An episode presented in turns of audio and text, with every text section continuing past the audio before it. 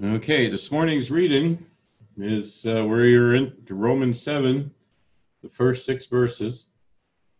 Or do you not know, brethren, for I am speaking to those who know the law, that the law has jurisdiction over a person as long as he lives?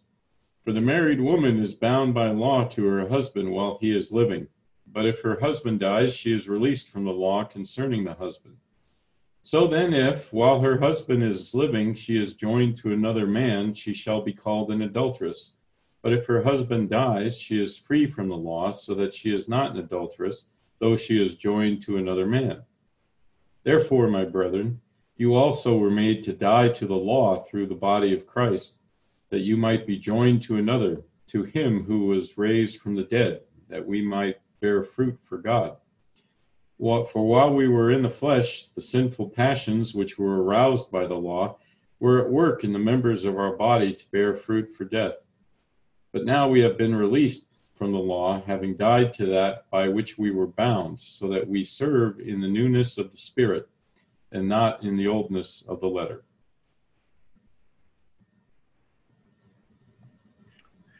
Thank you, Jim.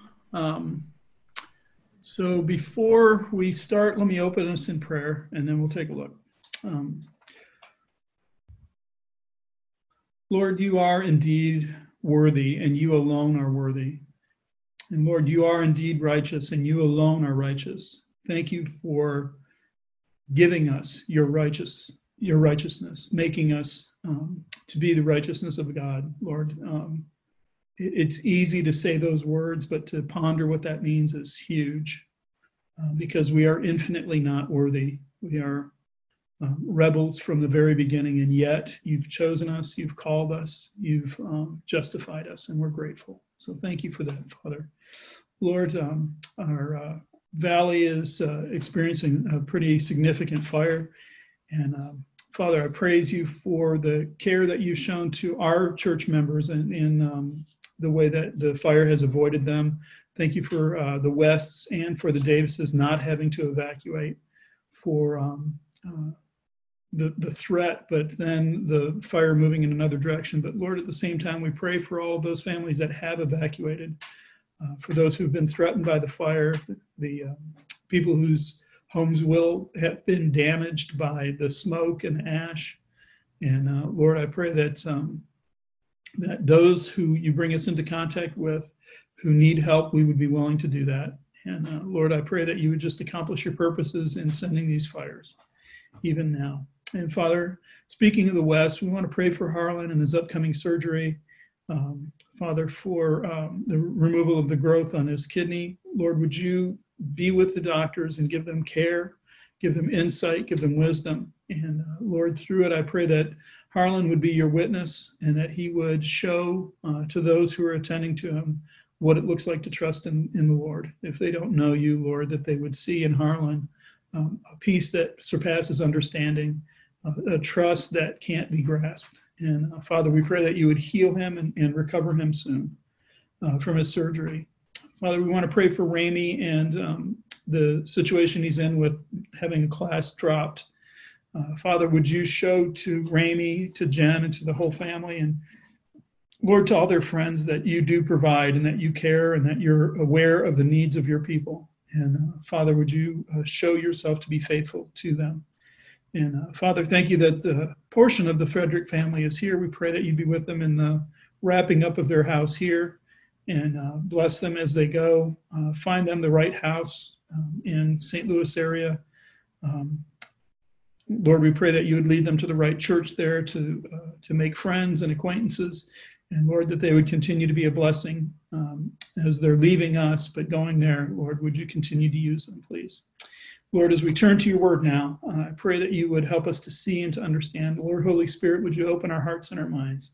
We ask this in Christ's name. Amen. So, last week, what we looked at um, was uh, the end of chapter six, and it was Paul kind of um, summing up well, we've been justified, we're saved, and now what? And uh, the now what uh, we saw last week was sanctification, growing in holiness. and um, putting away the, the ways of the flesh and, and uh, walking in, in, uh, in Christ. And so this week, now at the beginning of seven, it's sh- six short verses, but um, I didn't want to go too far because the next section really is, is the logical piece. So this, this was the, uh, the, the breaking point was these first six verses. This next section, um, what Paul is going to look at, what he's going to show us is um, he's kind of backing up to answer a question he asked earlier, and he's going to show us what uh, that looks like if we're not under law but we're under grace. Um, what does that look like? And so that that's what we're going to see this morning is is um, how we can walk in newness of spirit, or, or how we can serve in the new uh, newness of the spirit, and that that's his message this morning. Um, he starts with an illustration and then with uh, kind of unpacking an application. So what we're going to do is look at that illustration, look at his unpacking, and then what I want to do at the end is kind of pick up in uh, a general kind of way. What does it mean to serve in the newness of the Spirit? And uh, we'll talk through that when we get down there. So let's let's take a look. So he begins, um, or do you not know, brothers? For I'm speaking to those who are under the law um, so, or do you not know? He kind of is pointing backwards. He's saying, "Now, I've said something, but you know, let's let's make this clear." So, when he says, uh, "Do you not know?" I think he's pointing back to the question he raised in chapter ver- chapter sixteen, ver- chapter the question he raised in chapter six, verse fifteen. Are we to sin because we're not under law but under grace? That's that's the question. So he's kind of backing up, and the reason I think that is because he says, "For I'm speaking to those who know the law." So he's addressing the question of law again. Now, when he says uh, those who know the law, then the immediate temptation is to think, well, he's talking to the Jews. Um, but we have to remember that the Roman church was largely Gentile. And so the Jews are certainly who he's addressing because they would know the law. But he's also probably speaking to what were called the God-fearers, um, Gentiles who were interested in, in uh, Judaism but hadn't converted, and proselytes, those who had converted to Judaism. Um, that was probably who he's speaking to because that's probably qualifies a lot of those Gentiles. Um, early on, the Roman church was predominantly Jewish, so the, the Gentiles who came in would have heard. Uh, so he, he's addressing that question of law. Um, and now he wants to explain how it is that we are not under law, but we're under grace. What does that look like? How did that happen? And so he uses the illustration. He says the law is binding on a person only as long as he lives. So you're under a law while you're alive. Um, when you die, that law has, has no longer uh, a binding on you. And the illustration he uses is marriage. A married woman is bound to her husband while she lives, or while he lives. If he dies, she's released. Um, and accordingly, she'd be an adulteress if she lived with somebody else while she was still uh, legally married to her living husband. Uh, the, the picture there is, is the re- way you're released from marriage is by death. And uh, Jewish law, men could divorce their wives, but wives couldn't, didn't have any provision for divorcing their husbands. But in Roman law, they could. Uh, so the, the picture is, is not painting all the complexities of marriage and divorce, but uh, simply kind of drawing this one principle. There is a law of marriage that's binding on a person. And the only way, the way that, that uh, a person is released is through death. Um, so what he's probably speaking of here is, um, is the Mosaic law, um, not necessarily the Jewish law or, or law in general. Um, so that's the picture. That's that's the illustration that he uses for us. Now let's go and see what he does with that. Um, where he where he takes us. So beginning in verse 4. Likewise, my brothers, you also have died to the law through the body of Christ, so that you may belong to another, to him who has been raised from the dead, in order that you may bear fruit for God. That's verse 4. So here's the problem is the illustration of marriage is not a one-to-one comparison um, because he says you have died to the law um, but in the illustration, the wife is still alive, the husband has died, and so shouldn't the illustration be the law died to you, so now you're free to marry another? And and commentators get all wrapped around the axle on this. Um, I, I think what Paul has done is not necessarily looking for a one to one comparison between marriage and our relationship to the law. I think what he's doing in that first section, verses one through three, is he's citing what we might call case law. Um, here's an example from the law. Here's, here's something that happens in the law. Death releases you from a commitment from one to another person. Um, uh, and he picked marriage. It could have been a, a, covenant between two people or a contract. And one person dies. Now the contract is is void. That uh, one of them can't fulfill it. So it's it's kind of like looking at case law. Um, so he says, you also have died to the law through the body of Christ. Now remember, when we talked about law, I said the way Paul uses law is complicated. Um, it, it, it, has nuances, and you have to make sure you're reading it in context. Uh, so when he says that you have died to the law, he's most assuredly, most likely thinking about the Mosaic law, the law that Moses gave them. Um, and so I, I, think a helpful way to understand law, in especially in Romans, is working through it, um, is there is a concept of law that we would call natural law and it is the law that is written on the heart. And we saw that in uh, uh, chapter 2, verse 15. Uh, the Gentiles do and don't do, and, and that confirms the work of the law in their heart. There is a law that just is. It, it, it, has always been. Has it ever been, before Moses, after Moses, in the New Covenant, in the Old Covenant, has it ever been okay to murder somebody? To just premeditated decide that you're going to execute somebody? Well, no. Uh, has lying ever been just a celebrated wonderful thing? No, it's we've always had this idea that it's wrong to do certain things, and that's what's called the moral or the uh, the natural law. Um, it, it is the moral aspects that make humanity work, if you will. But then there's something else that's called positive law or written law. They call it positive law because it, it's a statement. It is positively stated, this is what it is. And that would be, in our context, the law of Moses. Uh, so that is the portion of law that Paul is saying that we have died to that, uh, to that portion of the law. Um, the, the, for example, we know that it's wrong to murder because it's wrong to murder, and that's part of natural law. That's just the way God ordered the universe. But without positive law, um, Israel would have never understood the ideas of being clean and unclean and, and what does it take to go from being unclean to being clean? And and would never have naturally occurred to anybody for uh, a priest to go through the ceremonies and the rituals that they would do. Um, that's positive law. That's something that god stated more clearly. So um, when he, paul says you have died to the law through the body of christ what he's referring to is positive law the mosaic code Jesus died under that covenant law. Um, it was in violation of it, really, because they, they lied about him, they persecuted a, uh, an innocent man, they killed God. So it was in violation of the covenant law, but it was under that covenant law that Jesus died. So we also have died with Jesus, is what he's saying. So if we've died and Jesus died under that covenant law, then we're set free um, so that we may belong to another. Um, that, that's the point. That's why we died with Jesus. And again, that's where the commentators get really, uh, really upset because um, the wife doesn't die, and so now she's free to join to another. The husband died, and so the wife is free. Um, again, this is just case law that he's citing. A death has occurred. Jesus has died. We died with him. Therefore, since our death has freed us from that covenant, we're now in a new covenant. Is, is I think the idea behind this that's kind of where he goes. Also, um, it says to him who has been raised from the dead, that's who we've been joined to.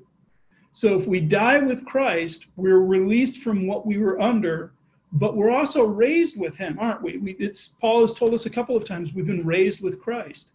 So we're raised with him, and so now we're in him and we're in this new situation. So that's how it was that we were set free from the law and joined to Christ. And what's the point? What is the, the, the goal of all this? Well, Paul says in the end there, uh, in the end of verse 4, in order that we may bear fruit to God. So there's a reason that God did this. There's a reason God set us free from the law and made us alive in Christ. And that's so that we could bear fruit um, to Him.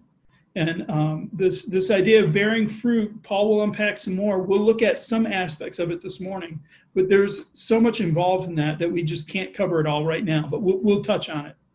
And so where he goes now in verse five is he says, "For while you were living in the flesh."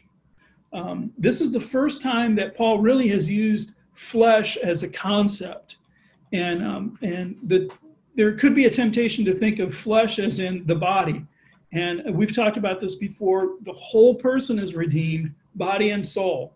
So when he says you're living in the flesh, it's not that being having a body is necessarily bad. It's just this body hasn't been redeemed yet. Uh, so when he uses the word flesh, he's not talking about the the um, the, the meat that hangs on us, uh, so much as he's talking about human nature under the dominion of sin. Um, that's what it means for him to say that uh, we are living in the flesh. Uh, the flesh is the part of us that hasn't been redeemed yet. The flesh is the part of us that still has those habits and those patterns that led to sin. And so that's the, the point that he's making is while we were living under the dominion of sin. Well, what was that like before we died with Christ and were raised with him? Well, he says, Our sinful passions, aroused by the law, were at work in our members to bear fruit to death. So our passions, our desires are sinful. They are they're stained by the fall. While we're in Adam, they have been what we call disordered. Our passions got mixed up. We desired things above things that we should desire less. Something like that we, we instead of desiring God, instead of loving God chiefly, we love things, and so we might fit God in there so that we get the things. That's disordered passions. Those are those sinful passions, those passions that want what they shouldn't want. And then he says something really startling aroused by the law. That, that desire for what you shouldn't have is aroused by the law. By telling you you can't do that, suddenly the sinful nature, the flesh, the sinful passions catch on fire and desire it even more. We'll come to that in the next section. The rest of chapter seven, that will hit on that idea of how the law inflames those things. So let's just kind of let it sit for right now. But I, I just think that phrase is, is very noteworthy, aroused by the law. Our sin was aroused by the law.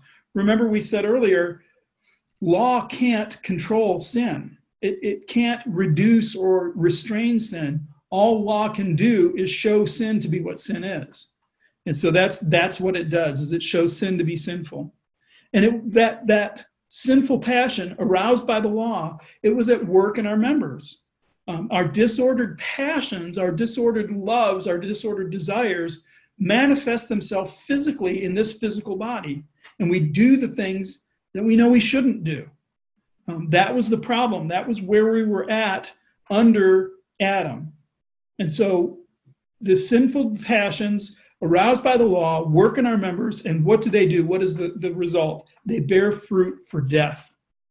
So when he says bear fruit for death, there are natural consequences for sin. Um, if if someone sins in certain ways, there are there are just natural consequences. Your body was not built to function that way. And so when you indulge in that thing, it's going to have a natural consequence. But there's also fruit for death that is the effect of judgment, that God would look on a person and bring judgment on them. We heard about his wrath, we heard about condemnation. And so when it bears fruit for death, there, that fruit is both the natural consequence and the supernatural consequence. It is what sin will incite, it's what sin will bring. But he says, um, we were released from the law, having died to that which held us captive. This is verse 6. We are released from the law, having died to that which held us captive. So again, death was our release. And when you consider the way that death plays into this, um, everybody dies. It, it is not that anybody is excused from death, but what he has just said is that that sinful nature that we have, that um, um, disordered passions, which manifests itself in our bodies, bears fruit for death. And, and that death is brought on by condemnation and judgment because you're still under that law, you're still under that sin. But what he says for us is we've been released from it by death. And so in our case, those who have been justified by faith, death is actually a release from that, that danger. It, it is an escape, it is a doorway to something more. So we've been released from that law, death has released us, and now um, we are free to move into something else. What is that? Well, Paul says we serve in the new way of the Spirit and not the old way of the written code. So you die, and if you're still under law, if you're still under Adam, that death is condemnation, it is wrath, it is judgment. Or you die under that law and escape from it. You're grafted into Christ, and now you serve in the way of the Spirit.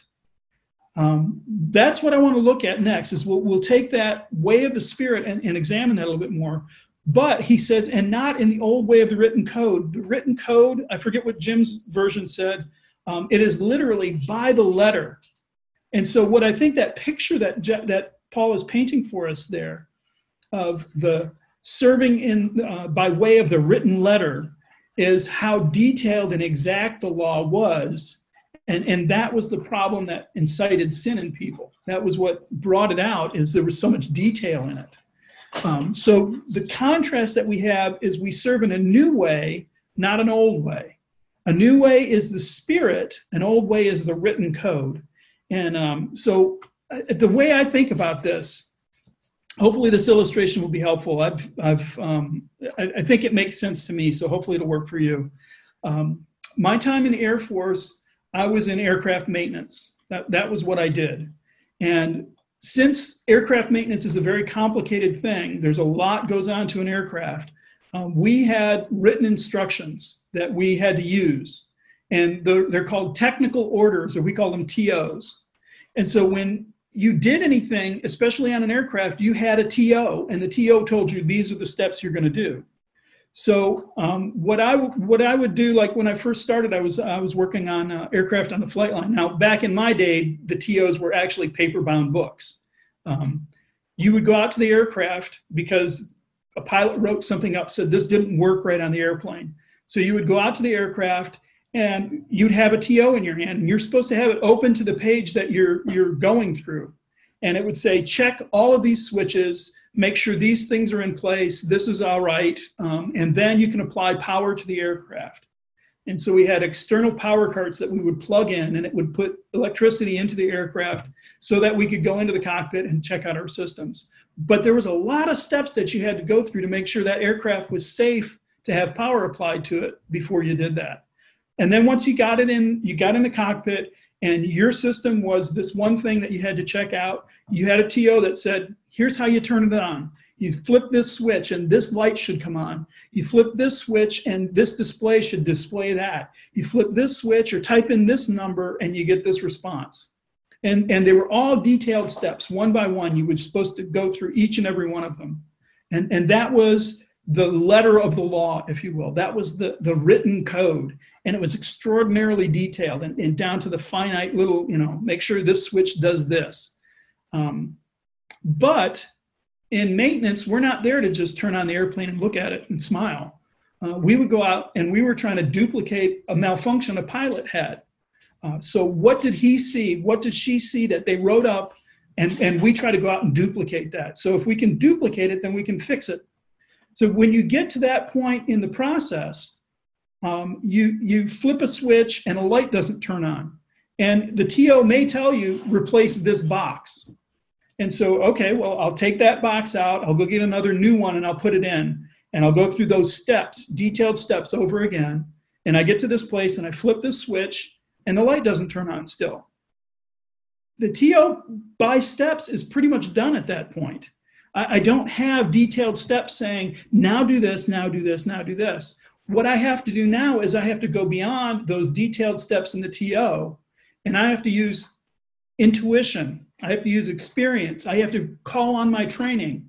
Um, the TO now, instead of having detailed steps, I'll pull out a big sheet of paper and it'll have wiring diagrams on it or flow charts showing what's going on.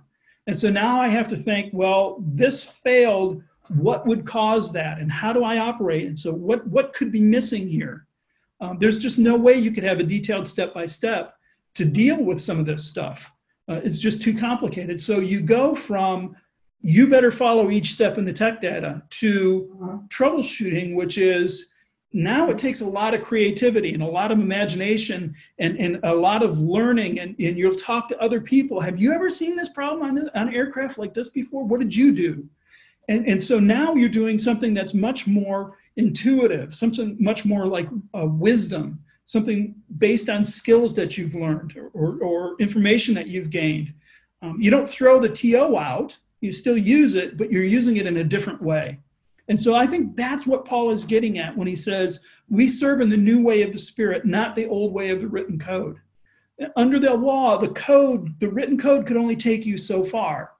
And then at a certain point, it, it couldn't take you any further. It, it, it wasn't designed to, it was to, designed to lead you to a specific direction. And then in the new covenant now, we have the Spirit.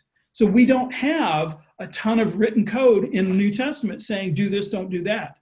Uh, not the way they did in the, in the uh, especially the Pentateuch. Exodus, Leviticus, Numbers, and Deuteronomy have tons of steps, tons of codes, tons of things that you're supposed to do. But we have the Spirit. And so that's the idea. Uh, so, how is it that we serve in the new way of the Spirit? What does that look like? Well, first of all, I want to deal with that, the issue of, of spirit or um, or, or spiritual. Have you ever heard somebody say to you, Well, I'm spiritual but not religious? Um, what does that mean? Uh, what they're trying to get at is I believe in something that's supernatural, but I don't want to follow a set, you know, religious order. I just want to I want to have that thing. Um, that's not what the Bible means when the Bible talks about being spiritual or in the Spirit or the way of the Spirit. Um, what it means in the Bible is it is done in and through and under the power of the Spirit. That's the Spirit being the third person of the Trinity. Um, that's what it's referring to. So, in one sense, we in the New Covenant do everything in a spiritual and a new way that uh, of the Spirit. Everything we do is because we have changed. We have, under the old covenant, before we were believers, we didn't have the Spirit. Now, in the new covenant, we do have the Spirit. And so the Spirit animates so much of what we do. He's given us new life. So, in one sense, everything is spiritual. But I think there's also some particular ways that, that, um, that the Spirit works as well. Um, so, one of the most popular ways that I hear people talk about is um, uh, God told me to do this thing. Um, God said I should, um, you know, not buy this car or whatever it is. But uh, it, it, it, what it is, is is they have a strong desire. Uh, they they have a strong feeling that this is something that they should do. And just because you have a desire to do something doesn't mean God told you to do it. I think we all know people who have have sometimes said, "Well, God told me this," and they've been wrong. Um, that's where we just we get a little fuzzy on what it is. It may indeed be that god has told you to do something and he may have done it through your feelings but he may not. It may just be your feelings and, and that's okay. Um, when you look at that kind of out of the blue gut feeling um, approach to god speaking that's just not seen in the bible um, in the bible it's very clear when god speaks um, the church in antioch was praying and fasting and the holy spirit said something nebulous? No, he said specifically, set apart not just somebody, but Paul and Barnabas for me. Um, so when God speaks, it, it is very clear. I, I, thought Tim Keller had a really great quote on this. He said, I had a thought. Because I'm a Presbyterian, I figure it was a hunch. If I was a member of some other denomination, I would have said it's God speaking to me. Now, in my mature theological position, as I think about it, it was probably God speaking to me through a hunch. So it, we can be spiritual without having to have God um, speak in those kind of ways. It, it, there's a blending of the two. And we'll see that when we come when we work through what it means to serve in the Spirit, um, what that looks like, the new way of the Spirit.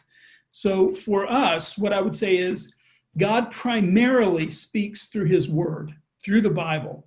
Um, one of the mottos the EFCA has is where stands it written? And what that means is if somebody comes up and says we have to do or we may not do, the appropriate response within the free church is where is it in the Bible? Let, let's work through that. So that's, I think, the first way that we approach to the new way of the Spirit is we have to look to the Bible. Why is the Bible spiritual? Well, because the Holy Spirit wrote the Bible. Um, 2 Peter 1, verse 21 No prophecy was ever produced by the will of man, but men spoke from God as they were carried along by the Spirit. I, I love this verse when it comes to the issue or the doctrine of inspiration, uh, because it is God's men spoke from God as they were carried along by the Holy Spirit. They weren't eclipsed, they weren't shut off, they weren't replaced, they weren't dictated to. Men spoke. They spoke, but they spoke from God. They were using God's words. How? Because they were carried along by the Holy Spirit.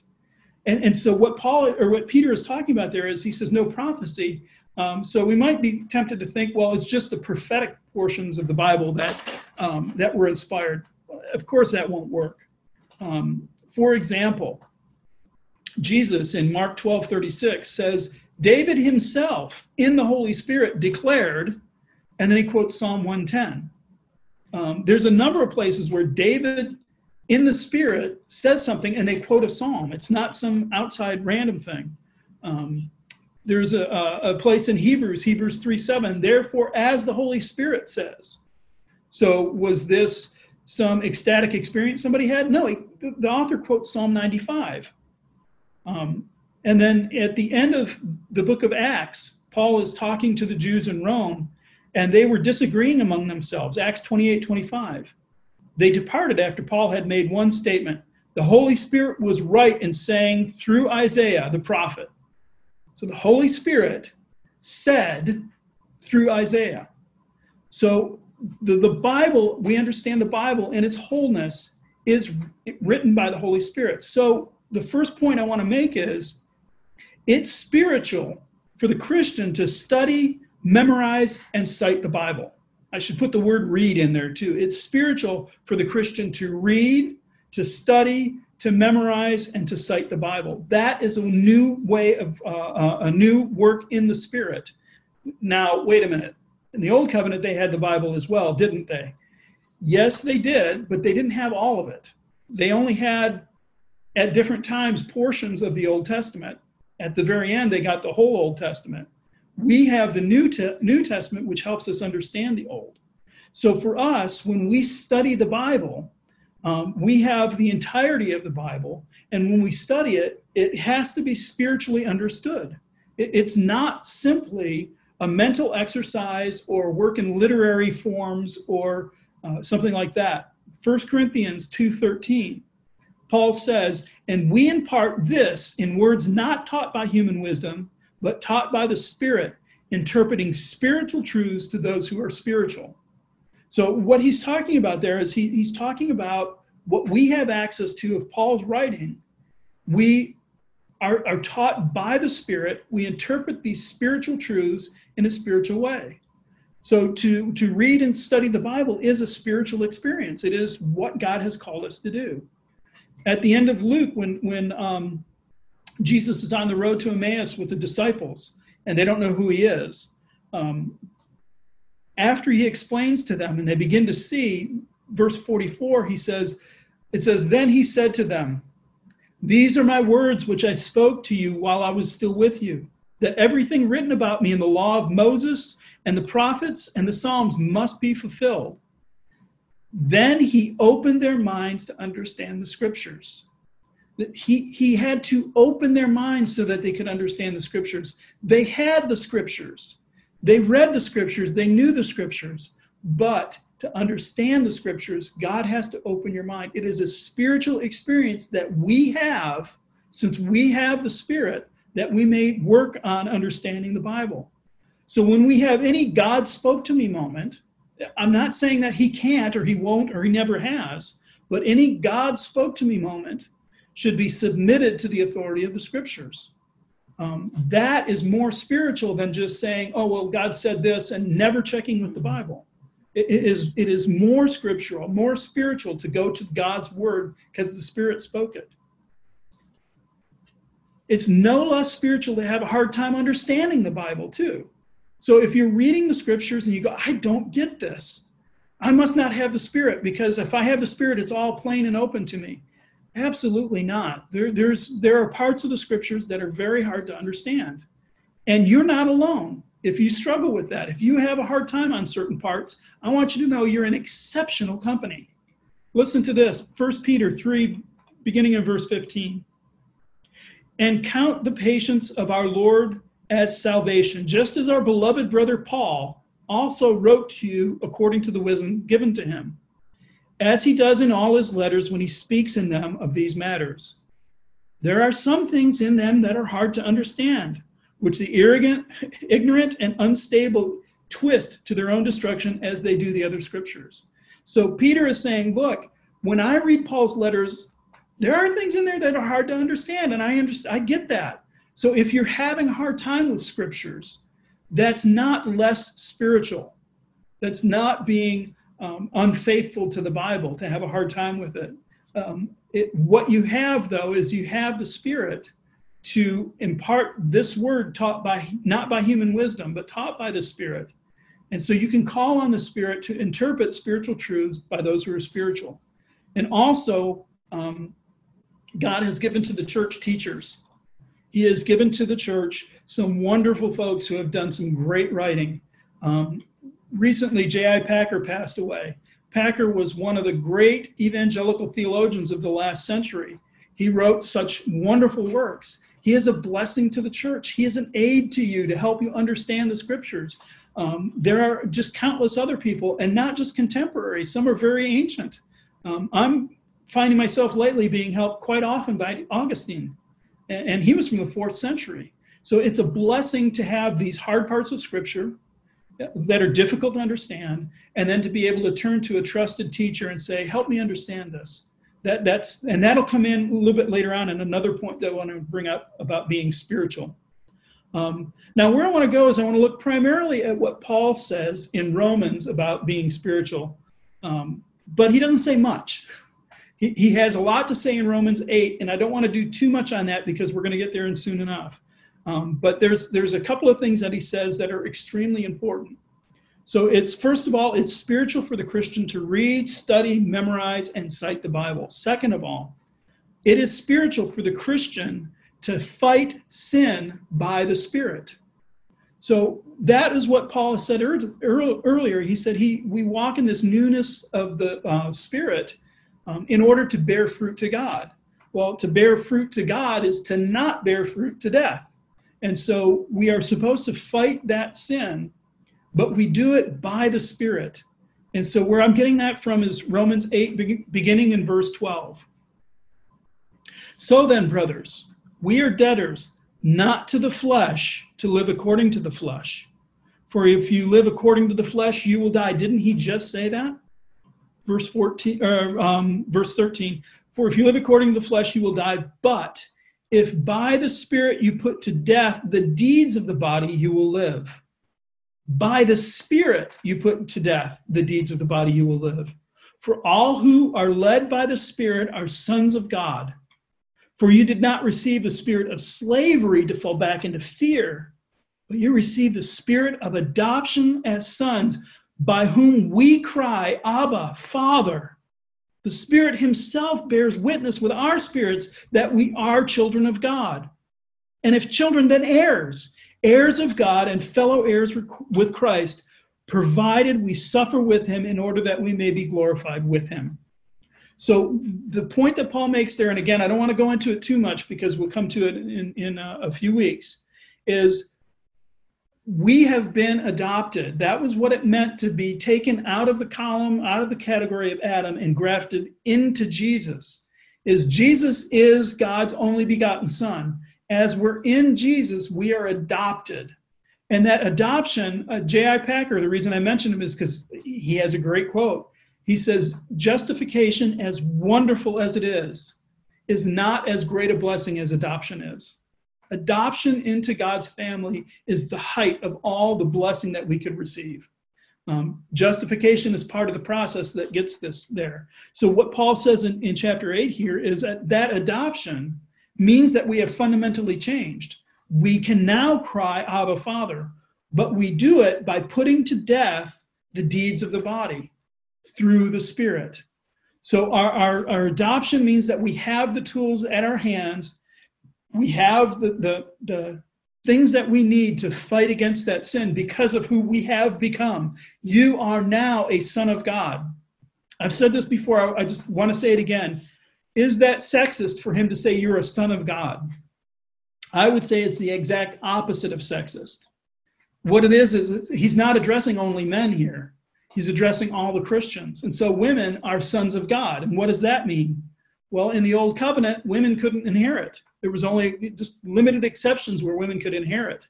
But what we find here in this verse is we are adopted as sons of God, and therefore we're heirs. Men and women, all of us the same, are heirs to the same blessing. So by calling us sons of God, he doesn't diminish women, he elevates them and puts them equal to men in, in a beautiful way. So what are we supposed to do here? How we, how are we supposed to put to death the deeds of the body? Um, trying real hard? No, it's by the Spirit. What was the first thing we learned about being spiritual? Scripture. It, it, the Bible has been given to us. It has been, our minds have been open to understand it. And so when we're facing temptation, when the deeds of the flesh rear up and are calling our name and want us to join them, what we can do and why we must memorize scripture is to have it handy to fight that battle. Um, and if you think that that you can just overcome it by yourself, you're wrong. Jesus was led into the wilderness and tempted by Satan. And how did he answer each temptation? He, he answered each temptation not by saying, is not. He quoted scripture. Jesus is perfect. He, he was mankind as Adam should have been. And he still faced temptation. And the way he fought temptation was not simply retreating from his humanity and saying, Well, I'm divine, I don't sin. His humanity remained humanity. The way his humanity fought sin, put to death the deeds of the flesh, was through scripture. So you need scripture handy. You need God's promises in the Bible handy so that when the deeds of the flesh start calling your name, you can put them to death. You, you can resist that. So, what we're saying here, this fight against sin, um, another way is what we said last week is to be sanctified, is to be made much more like Jesus. So um, there's here's here's some tools that you might use. 1 Corinthians 6:11. After listing a, a group of different sins, Paul says, "And such were some of you." Talking to the Corinthians, he, he lists these, these sinners, and he says, "Some was, some were some of you, or such were some of you, but you were washed."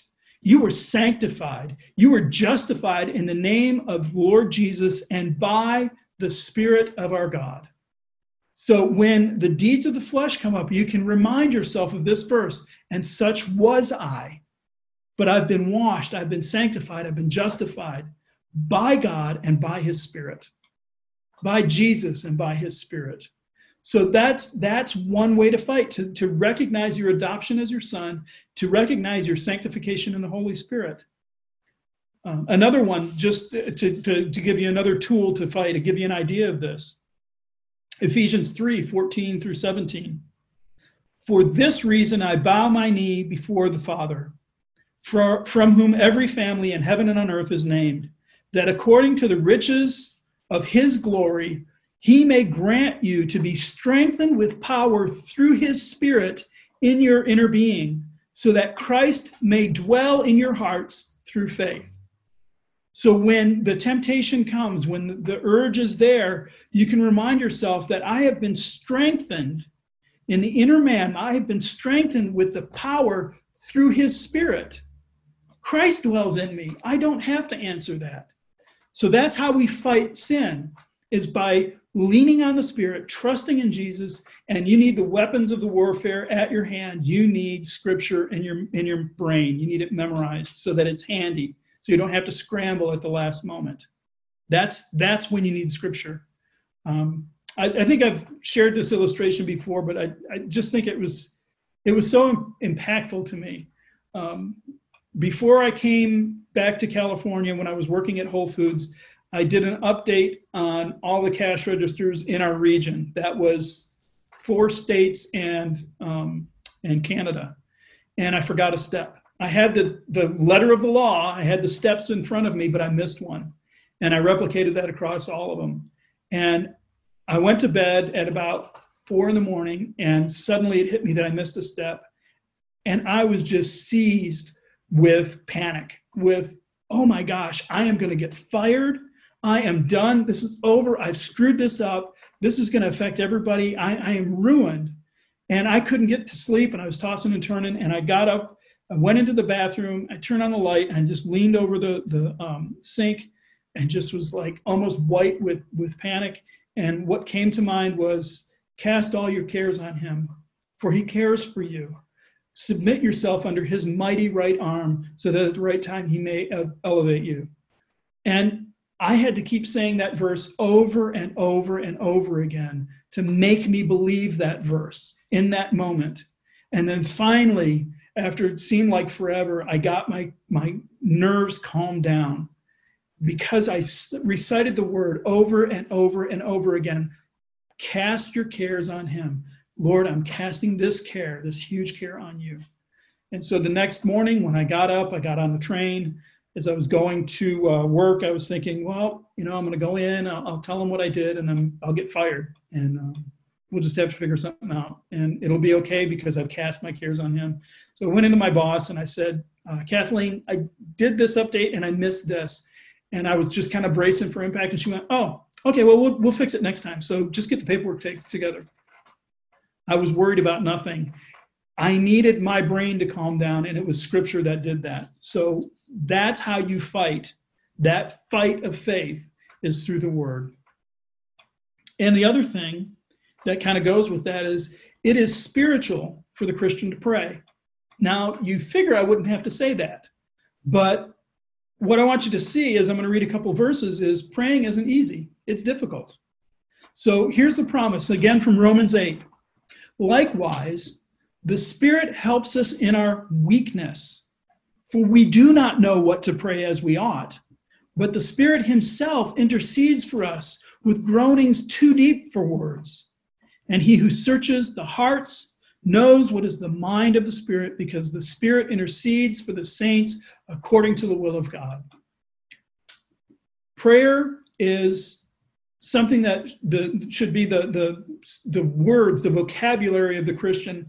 And it really is hard to do. And it's not just in these days of the internet and distraction and, and entertainment and everything. Paul wrote, The Spirit helps us in our weakness, for we do not know what to pray as we ought. Prayer is difficult, it's something you have to work at, it's something we have to be told to do. And so to pray is to be spiritual because it's the Spirit who's at work in that. Ephesians 6 18. Praying at all times in the Spirit with all prayer and supplication. To that end, keep alert with all perseverance, making supplication for the saints. It's not easy. Paul has to tell us to pray at all times, he has to tell us to keep alert. He has to remind us to make supplication for all the saints. We need to be reminded of that. And then finally, Jude 20. But you, beloved, building yourselves up in your most holy faith and praying in the Holy Spirit. Praying will build you up in your faith. Um, prayer is hard, it, it requires constant perseverance. It's something that we don't naturally want to do, um, but it's something that we are called repeatedly over and over again to do. So it is spiritual for us to pray. And you know it's spiritual because it isn't easy. The, the flesh is warring against that. Um, I, I, think I've cited this before. It's just such a great quote. D.A. Carson, one of my uh, seminary professors, said, Pray until you pray. So if you sit down and you start praying, and your prayer is just constantly interrupted by what you've got to do today, or worrying about something, or it just feels so perfunctory, like I just am, you know, going through the motions. Um, Dr. Carson's advice was keep praying and pray until you actually find yourself praying. And I think you know that feeling when you start and it's, you know, uh, Lord, uh, thank you for this day, and thank you for this uh, this morning, and for the nice, and for the you know the house that I've gotten. And then by the end, suddenly your your heart is wrapped up in prayer, and you're just praising God. Uh, so the advice is keep going until you get there. And if you don't feel like praying, pray and ask God to make you feel like praying. Um, praying is a spiritual endeavor, and it's something that we're called to do. It is spiritual for the Christian to have hope. Uh, this is something we don't often think of, but just having hope in the world is something that is a spiritual thing for the Christian to do. Um, again, I think I've mentioned this fairly recently. Hope, in a biblical sense, is not, well, you know, um, I don't think my daughter is going to get into college, but I hope she does. Um, that's that's how we use the term hope. Something that's unlikely, but it would really be nice if it happened. What the Bible uses the word hope to mean is something that we don't have yet, but we are assured of in the future. There, there's something that we, we don't yet own, we don't yet possess, but in the future, we know it's there. So that's what he what the Bible means by hope. And so Romans 15, uh, verse 13, may the God of hope fill you with all joy and peace in believing, so that by the power of the Holy Spirit you may abound in hope. So it's how do you keep believing and trusting in that thing in the future when it doesn't seem like it's getting any closer? That's hope. That's the spirit. That's what it is to be spiritualist, to hope in that kind of thing. And then here's one that you probably have heard before um, in a different context. So listen to listen to this one, 1 Peter 3, 14 through 16. But even if you should suffer for righteousness' sake, you will be blessed. Have no fear of them, nor be troubled but in, sorry about that. But in your hearts, honor Christ the Lord as holy, always being prepared to make a defense to anyone who asks you for the reason for the hope that is in you. Yet do it with gentleness and respect, having a good conscience, so that when you are slandered, those who revile your good behavior in Christ may be put to shame. So what what is the hope that that these christians have? Is it just they walk around exuding hope? The context is persecution. When you suffer for righteousness sake when you're slandered when when these things happen to you then that's when people come and say what is wrong with you? You you have had all of these terrible things and yet you still have this hope. What is that hope um, that's how it is spiritual to have that hope that hope abounding in you is not something that by that would come by naturally. That's why somebody would be asking, how can you have that hope? And and you should be prepared to make a defense for that hope, um, to explain, well, I have this this surety in the future. I have Jesus Christ, and He's He's guaranteed to me that in the future all of these things will be mine. So if today they're not, if they're taken away, if my reputation is sullied, I, I have hope in the future. So to be hope, to have hope is to, to be um, um, hopeful in the midst of, con- of suffering, in the midst of persecution, that's conspicuous, that stands out, and that is spiritual. Um, it is spiritual for the Christian to confess Jesus as Lord. Um, that should be pretty obvious. Uh, 1 Corinthians 12, 3. Therefore, I want you to understand that no one speaking in the Spirit of God ever says Jesus is accursed. And no one can say Jesus is Lord except by the Holy Spirit. There is a bunch going on in that sentence. Um, I'm not going to go through all of it, but let me let me unpack some of it. When he says Jesus is Lord, um, one way that the word Lord is used in the Bible, we would translate as Sir, just a term of respect. Um, but what I think he's getting at here is no one can say Jesus is Lord, and and he may have in his mind um, the word Yahweh, because the way the Hebrews did it was when they saw Yahweh, God's covenant name, they pronounced the word Lord. And so to say Lord, Jesus is Lord is kind of pointing back to that. Um, somebody can say, a lot of people do say, oh, yeah, Jesus, great teacher, I love following him. That's kind of saying Jesus is Lord, like Sir, like Master, but it is certainly far from saying Jesus is God. Uh, uh, that, to do that, to make that happen, is a spiritual endeavor. It is the work of the Holy Spirit in us. Um, so when, for example, uh, in Matthew 16, Jesus is talking to his disciples, he said to them, But who do you say that I am? Simon Peter replied, You are the Christ, the Son of the living God. And Jesus answered him, Blessed are you, Simon Barjona, for flesh and blood has not revealed this to you, but my Father who is in heaven. So that that confession that Jesus is the Christ, the Son of the living God, is a spiritual thing. God Himself reveals it to us. So that's that's something that as a Christian you have to remember that. that that's an important part of our being in the spiritual in, in the spirit is um, is to confess Jesus as Lord. And then finally, um, it is spiritual for the Christian to be in church. Um, this is another one that should be pretty straightforward, but I think it bears reminding. Um, to be a member of the church, because remember, we said earlier, you were baptized into Jesus' death and raised uh, through faith. Another way the Bible talks about is you're baptized into his body, um, body being a metaphor for the church. So 1 Peter 2 4, as you come to him, a living stone rejected by men, but in the sight of God chosen and precious, you yourselves, like living stones, are being built up as a spiritual house to be a holy priesthood, to offer spiritual sacrifices acceptable to God through Jesus Christ. So for us to be the church, and, and I don't mean be the church as in be people in the building or be the church as have our name on a roll, but to be the church, to be those who've been justified by faith, to be the church, it is a spiritual thing. We are being built into a spiritual house. We offer spiritual sacrifices. Um, that is the, the what it means to be the church. It, it, it is an spiritual experience. Uh, Philippians 3 3, Paul says, For we are the circumcision. Um, the Jews who have circumcision think that that's the mark of, of who they are, but Paul says, No, no, it's us. Uh, we are the circumcision who worship by the Spirit of God and glory in Christ Jesus and put no confidence in the flesh. That's, that's who the church is those who have been circumcised, those who have been um, washed clean, who have been renewed by the Holy Spirit, they are those who do that. So we worship by the Spirit of God. What we're doing this morning together here is a spiritual experience. It is something that that happens because we are the church.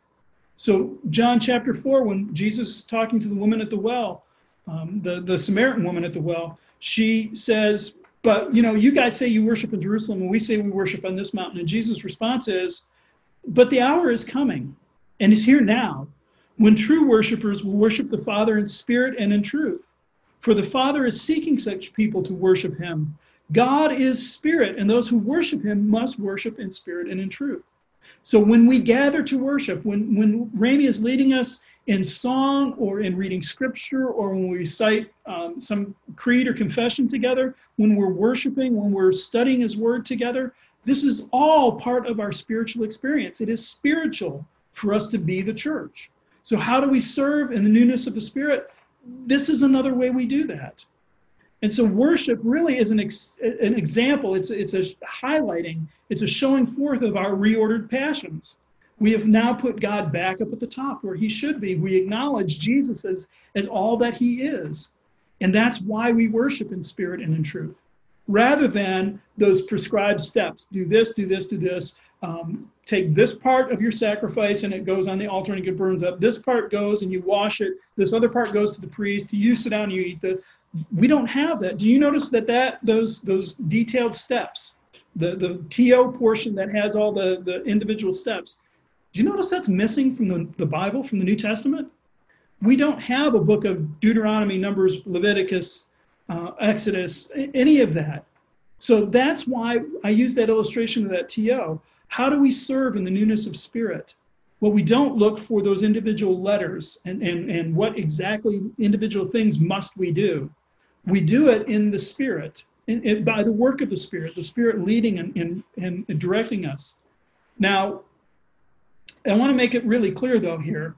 Um, when we got the test, the uh, the aircraft up and running, and we duplicated the malfunction, we didn't take the tech order and throw it out and go, I don't need that anymore. Um, we needed to have information in the tech order so that we could go and begin to diagnose this. It had those flow charts and those wiring diagrams so we could begin to chase signals and say, where is it missing? We needed that TO still even the, the detailed steps on, on how to turn it on and to make it work, we would still have to go back and look at those and go, okay, well, at this point, this should happen, so that signal should be here. So when we're talking about this serving in the newness of the Spirit, I am not saying take your Bible and chuck it, or uh, you don't need the Old Testament, don't look at it anymore. What I'm saying is, as we approach service, Now, instead of having detailed steps outlined for us that we must do these things, we have the Spirit. And so he takes his word and he brings it to us. He brings us preachers and teachers so that we can understand it better. He builds us into the body of Christ, into his church, living stones, offering spiritual sacrifice without individual detailed steps on how to do every little thing. Instead, we take a broader picture. It requires wisdom, it requires skill, it requires all kinds of things. When we would troubleshoot the aircraft, we were relying on the training that we had.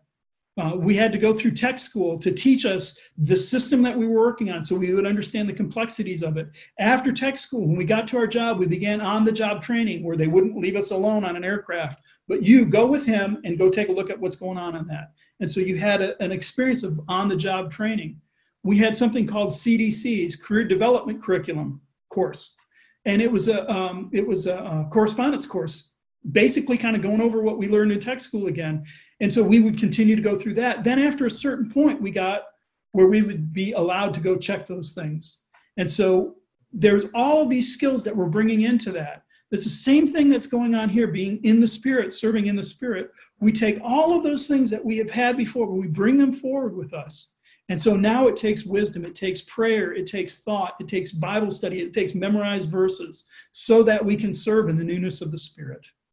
And, and that's the, the picture that I think he's painting for us there. So with that, let me let me close this in a word of prayer. Lord Holy Spirit, Thank you for filling your people. Lord Jesus, thank you for ascending to heaven so that you would send the Spirit to us. Father, thank you for the promise of the Holy Spirit that he would come to us and remind us of all the things that Jesus has taught us. And so, Lord, I pray for all of us that we would serve in newness of spirit, Lord, that we would be relying on everything the Spirit has given us to be faithful servants of yours because we've been released from law and made new in Christ. Lord, would you make that a reality in all of us this morning and throughout the week? And we ask this in Christ's name. Amen.